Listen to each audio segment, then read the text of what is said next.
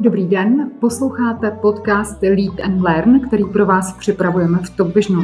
Spovídáme za vás zajímavé hosty a dnes je tady s námi Daniel Štrobo. Dobrý den. Dobrý den. Dan Štrobo je psycholog, jako lektor spolupracuje s Topvisionem už poměrně dlouho, řada z vás ho možná zná a zúčastnila se některého z jeho kurzů. Eh, možná ho znáte také jako blogera, někteří jste možná četli knihu Psychologické aspekty zabití. Tu napsal na základě svých zkušeností armádního psychologa. Dan pomáhal a pomáhá veteránům, pracoval v Centru pro výzkum stresu a dnes se věnuje privátní praxi. Řekla jsem to všechno? Jo, myslím, že tam ani nic nechybí. Takže to vypadá, že těch témat máme opravdu, opravdu hodně, ale uh, asi musíme začít tím aktuálním, tou aktuální jedničkou a to jsou psychologické dopady covidové krize. My asi všichni tak nějak tušíme, uh, že když jsme dlouhodobě ve stresu, tak to negativně ovlivňuje náš imunitní systém. Ale co to třeba může dělat s pracovními týmy, co to může dělat s firmami?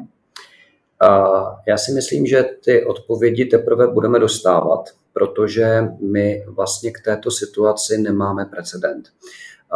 Všechny katastrofy a krizové situace, které jsme doposud v Čechách zažili, byly řádově mnohem kratší a byly časově ohraničené. A to je vždycky velmi důležité, protože z psychologického hlediska my potřebujeme znát hranice, rozsah.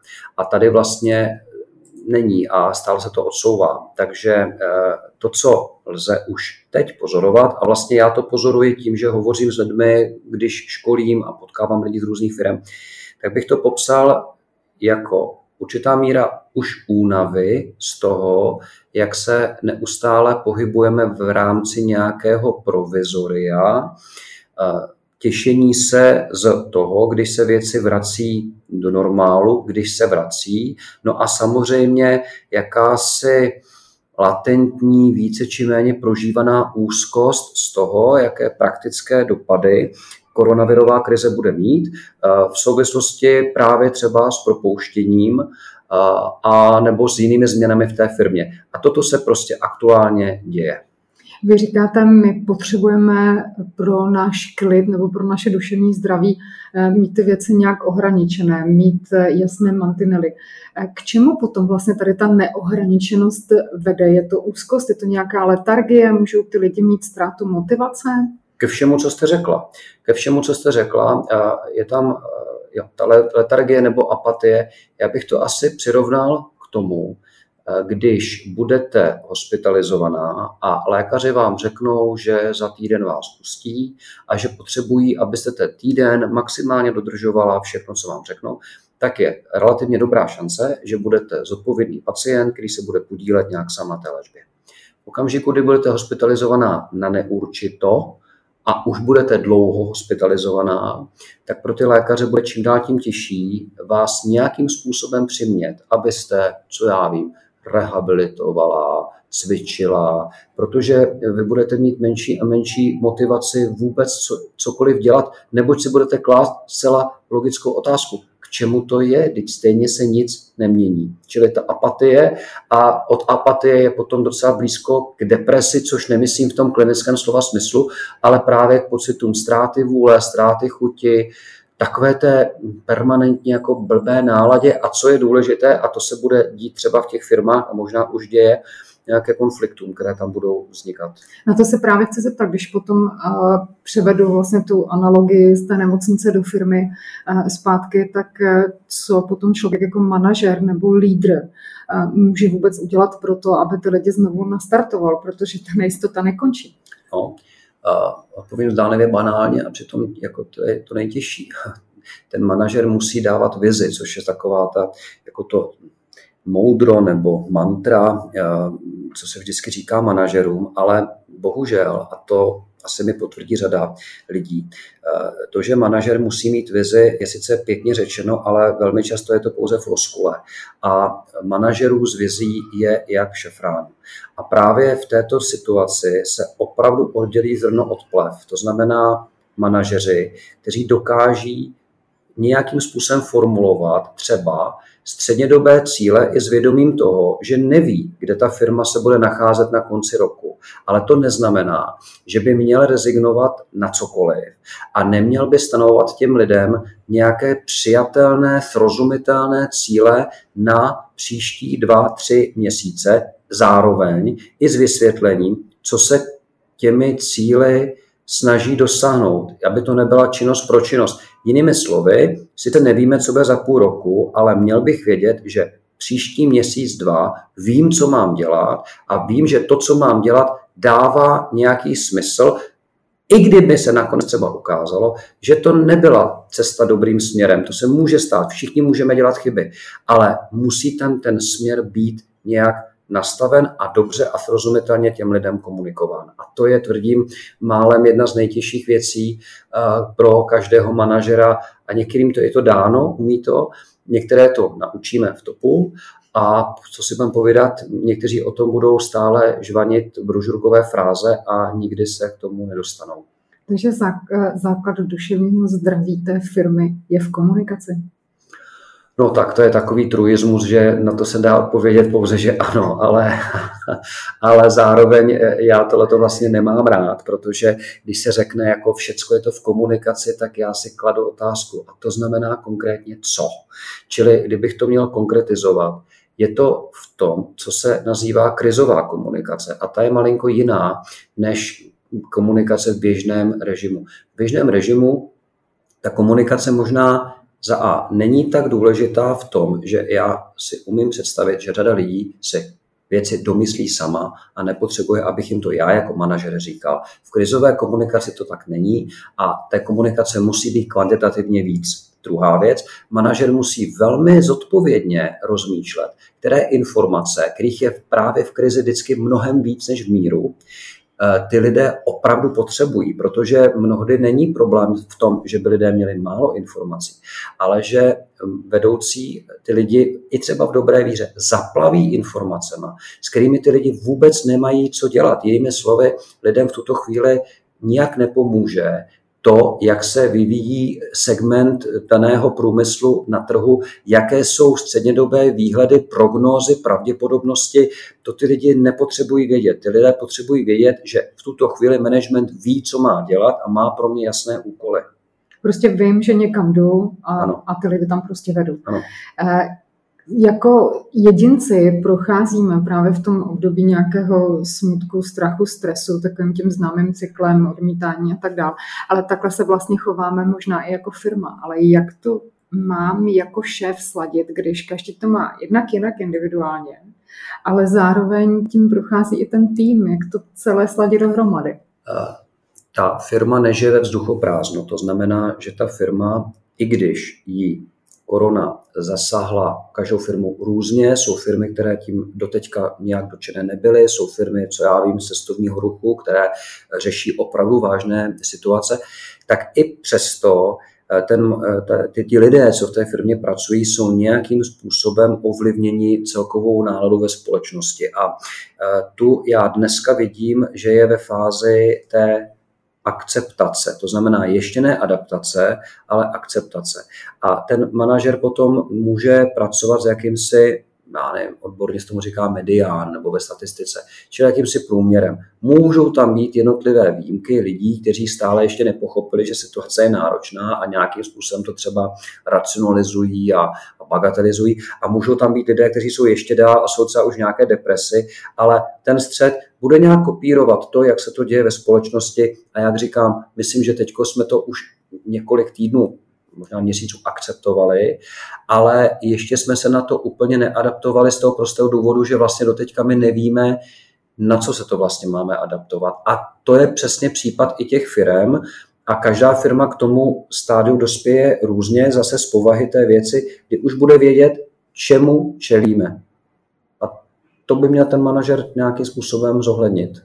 Když mluvíte o společnosti, tak schopnost zvládat krizi je určitě nějakou známkou dospělosti. A jak jsme na tom z tohoto pohledu podle vás jako česká společnost? Upřímně? Upřímně? Ne, nejsme. Neustále čekáme, co na nás, co za nás vymyslí ti nahoře. neustále čekáme, až nám z hora spadnou ty pokyny a my jako malé děti poslušně splníme bez reptání a nedej bože, když se mezi námi vyskytnou zlobivé děti, které některé pokyny budou spochybňovat, například nošení, nošení roušek v lese, tak je okamžitě jako zažalujeme panu řediteli, aby se vědělo. A e, když náhodou někdo dá špatný pokyn, e, tak na ně ukážeme prstem, jak je vlastně hloupej. A mě tohle to neuvěřitelně štve. Má to ale jednoduché vysvětlení. V okamžiku, kdy já nechám eh, ty autority, ať už to je management, vláda, Brusel, to je úplně jedno, kdo to je, eh, rozhodovat. A já se sám jak se degraduji na to malé dítě, tak vlastně nemám odpovědnost a tudíž si nemusím nic vyčítat, že jsem udělal něco špatně.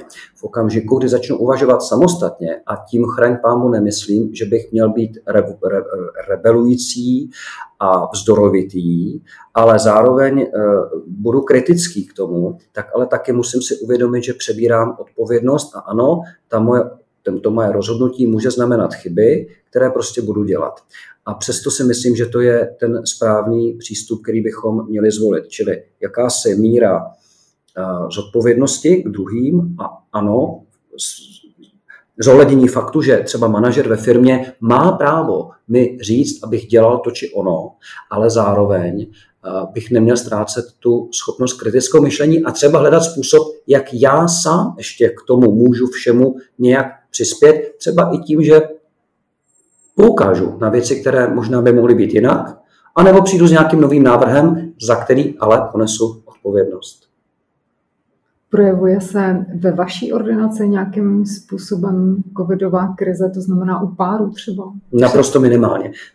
Já párovou terapii nedělám. A, ale samozřejmě ta, ta, ty vztahové věci se tam objevují.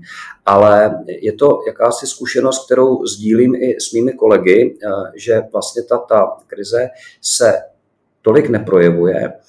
Ono má to ale relativně jednoduché vysvětlení. Ti lidé přišli s nějakými potížemi už ty, co já mám z pravidla, už před krizí.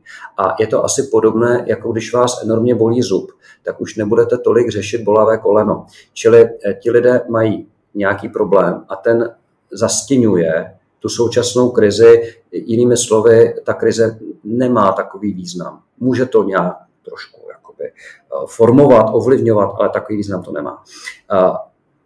Zároveň je pravdou, že já teď si v hlavě přemýšlím od toho začátku, jestli v tom množství pacientů dva, tři eh, se objevily nově a ten COVID to nějakým způsobem u nich akceleroval nějaký problém. Ale opravdu, že by přišel někdo a řekl, jsem takzvaně na hromadě, protože COVID, tak to se mi zatím ještě vůbec nestalo a já to ani nečekám.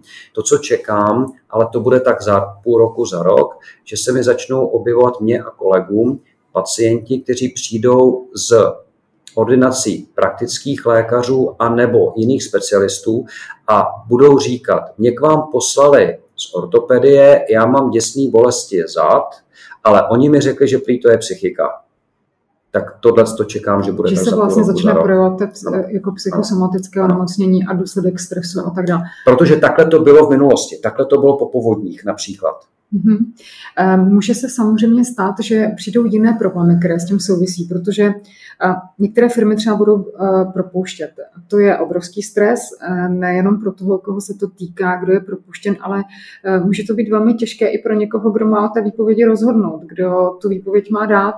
A možná tady bych se zeptala, jak s tímhle pracovat, jak jako tohle ustát, tuhle situaci protože jsem v minulosti, v době, kdy probíhala ta ekonomická krize 2009 až 2011 nebo kdy, tak jsem opakovaně se potkával s manažery, kteří před touto zkouškou nějak stáli. A jedna věc, která mě vlastně moc potěšila, že nejčastěji bylo, kdy ty manažeři říkali, co mám dělat, já předtím tři dny nespím, mně je to líto, já se ani těm lidem nedokážu podívat do očí, a chtěli po mně jako pro psychologovi, abych nějak udělal to, že jim to bude snad ne lhostejné, ale že to nebudou takhle prožívat. A já jsem vždycky jim říkal takové dvě věci. Jedna velmi cynická, ve smyslu vážení, podívejte se na výplatní pásku, i za tohle to berete ty peníze. To je součást. Ať se nám to líbí nebo ne. A druhá věc, nebát se těch pocitů. To, že mám lítost nad tím, že musím propustit někoho, kdo v té firmě byl roky, kdo je kvalitní, že mám pocity viny by byly asi příliš, protože ten manažer přece nemůže za to. Ale že mu to může být líto, že má pocity odpovědnosti, že se snaží třeba tomu člověku vytvořit nějaký prostor nebo podmínky pro to, aby našel lépe práci, to je v pořádku. A moje rada zní, jak říkala Halina Pavlovská, nebraňme se těm pocitům, nechme je proplynout. Dobře, po takovém náročnou, náročném dnu, ať se ten manažer klidně dá panáka, to je v pořádku, ale ty pocity smutku pominou, ale to, že si je přizná, nechá je být, je vždycky lepší, než kdyby s nima chtěl bojovat, racionalizovat si vysvětlovat si nebo si je potlačovat. Patří to k té práci, nikomu to nezávidím, ale to, že ty pocity budu potlačovat, to není cesta. Možná bych se tady zastala od toho přijmout pocit a uvědomit si ale zároveň, že to není to tež jako schválit, že se, to, že se třeba ty nedobré věci dějí.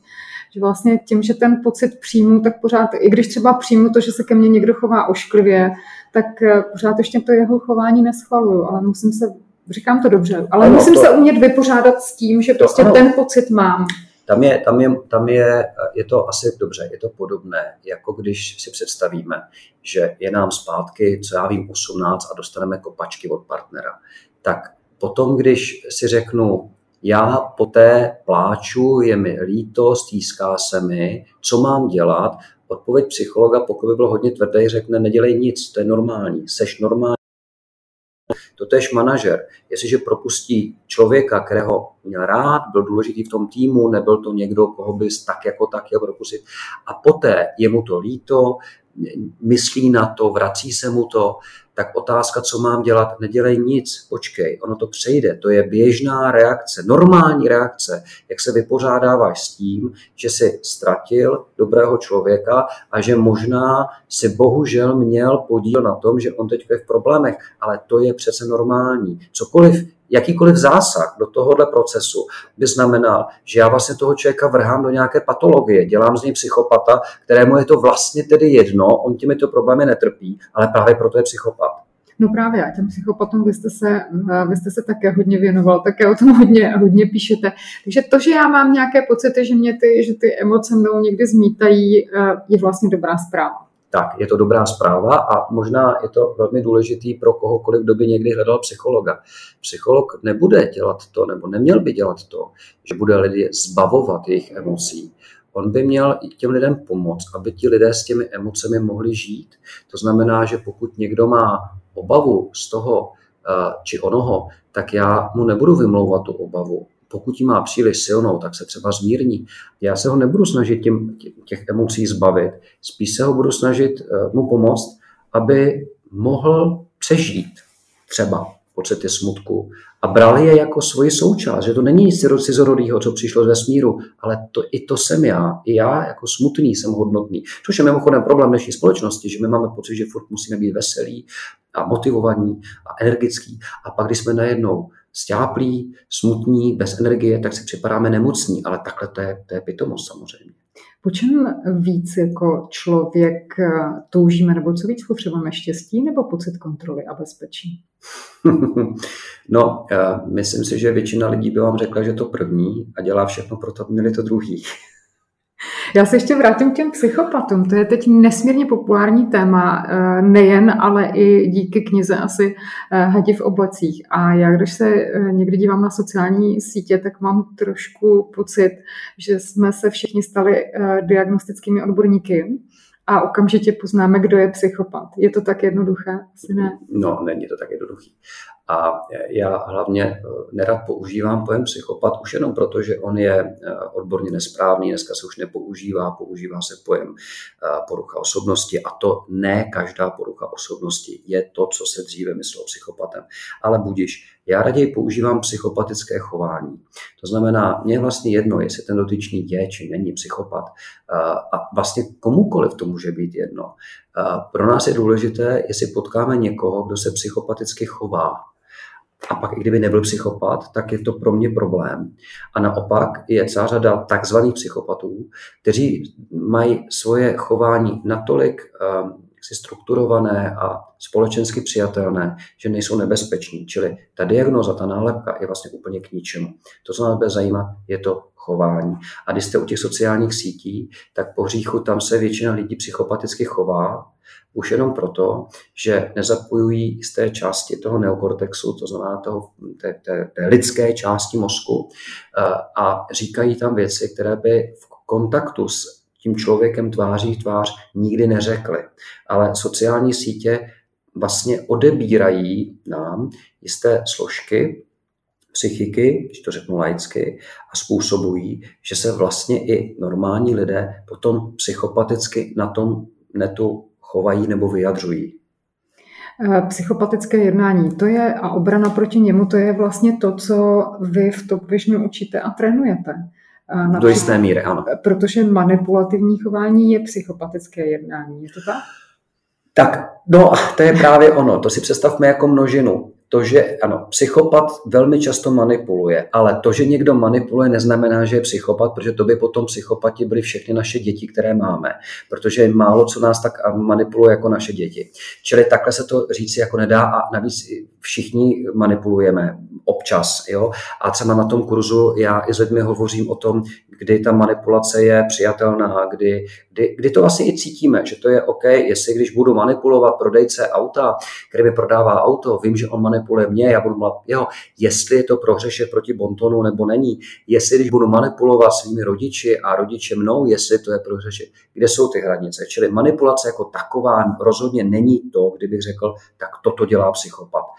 A protože někdo manipuluje, tak je psychopat. Takhle určitě ne. Ale pokud se mi to seřadí ještě s dalšími, tak pak už si potom můžu říct, dohromady to už vytváří nějaký teda jako soubor znaků, kde ten člověk se psychopaticky chová. Když jsme u té manipulace, já vím, máte na to celý kurz, to běžnou stejně tak jako na schopnost rozpoznat, jestli mi někdo lže, to u těch dětí taky se docela hodí, tahle dovednost, ale e, dá se říct nějaká jako jednoduchá rada, jak mám poznat, že se mnou fakt někdo manipuluje? Pocitem pocitem. A teď zrovna, protože mám kurz, tak to byla první věc, kterou jsme začínali, jako jestli lidi poznají. A mě to líbilo, kdy to tam vlastně říkali. Já vlastně to nedokážu definovat, o toho jsem tady, abych, abyste mi řekl, co to je, ale já to nějak vycítím. A je to opravdu tak, že když se člověk nebojí potkat se sebou a se svými pocity, tak většinou z kontaktu s manipulantem budeme cítit dvě takové náznak, dva náznaky. Buď to náznak úzkosti, nějakého si stažení, anebo náznak zlosti. Jo? A to je neklamný příznak toho, že, ta, že, ta, že ta komunikace, ta interakce pro mě není komfortní a teď eh, co dál? No, tak buď toto můžu nějak analyzovat a začít si odpovídat na to proč, a nebo, a to já doporučuji lidem, kteří třeba nemají žádné další jako potřeby, tak tomu pocitu dejme průchod a klidně se podle něj zachovejme. Eh, mám zkušenost, že řada lidí potvrdí, že rozhodnutí, které udělali na základě své intuice, jsou často ty rozhodnutí, které jich nejméně litují. A mnohdy třeba nedokáží říct, ani nevím, proč se mi v této práci hned od počátku líbilo a nastoupil jsem tam a jsem tu už 20 let. Nevím, co to na počátku. Nějaký pocit a já jsem ho poslech. A naopak řeknou, já jsem tam nenastoupil, nevím proč, možná jsem udělal chybu, ale mně se tam něco nezdálo. Já si myslím, že poslouchat tyto pocity je fakt dobrý. A když nic jiného, tak už v tomto okamžiku se ubráním nebo ochráním před řadou manipulativních útoků. Problém je, když lidi tyto pocity neposlouchají. Říká Daniel Štrobl, psycholog, který spolupracuje také jako lektor s Top Visionem. A já mám na vás poslední otázku a musím se znovu vrátit eh, na začátek k tomu covidu. Eh, čeká nás podzim, eh, mluví se o tom druhá vlna, ano, druhá vlna ne. Zase vytváří to takové to bezčasí, tu bezbřehost. Jak se postavit vlastně proti tomu, aby nás to nesemlelo po té stránce imunitní, abychom opravdu nepadali do těch psychosomatických onemocnění, o kterých jste mluvil? Já si myslím, že to, eh, co teď řeknu, platí nejenom pro podzim, ale i pro dnešek. Je to něco, co třeba ale dělám i já, to ne, že bych byl jako expert, i já jsem v tom jako součástí.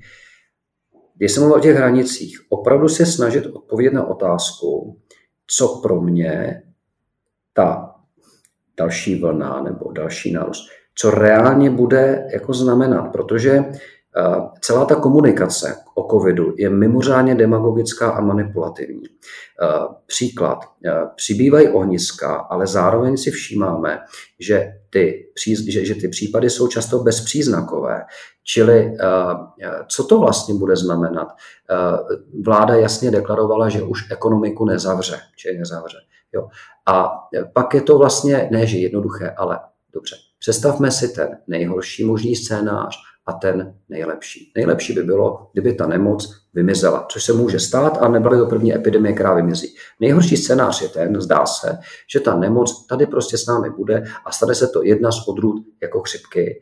A dříve či později to i ty média přestanou tolik řešit, protože ty jednotky, i, i když je to, je to 100 nakažených denně, s čím to mám porovnávat. Jo? Čili možná první varianta hledat způsob, jak se naučit s covidem žít, pokud nezmizí. A druhá varianta, doufat, že to zmizí. Jak, jak, máme, jak jsme měli v armádě heslo. Doufej nejlepší, připrav se na nejhorší.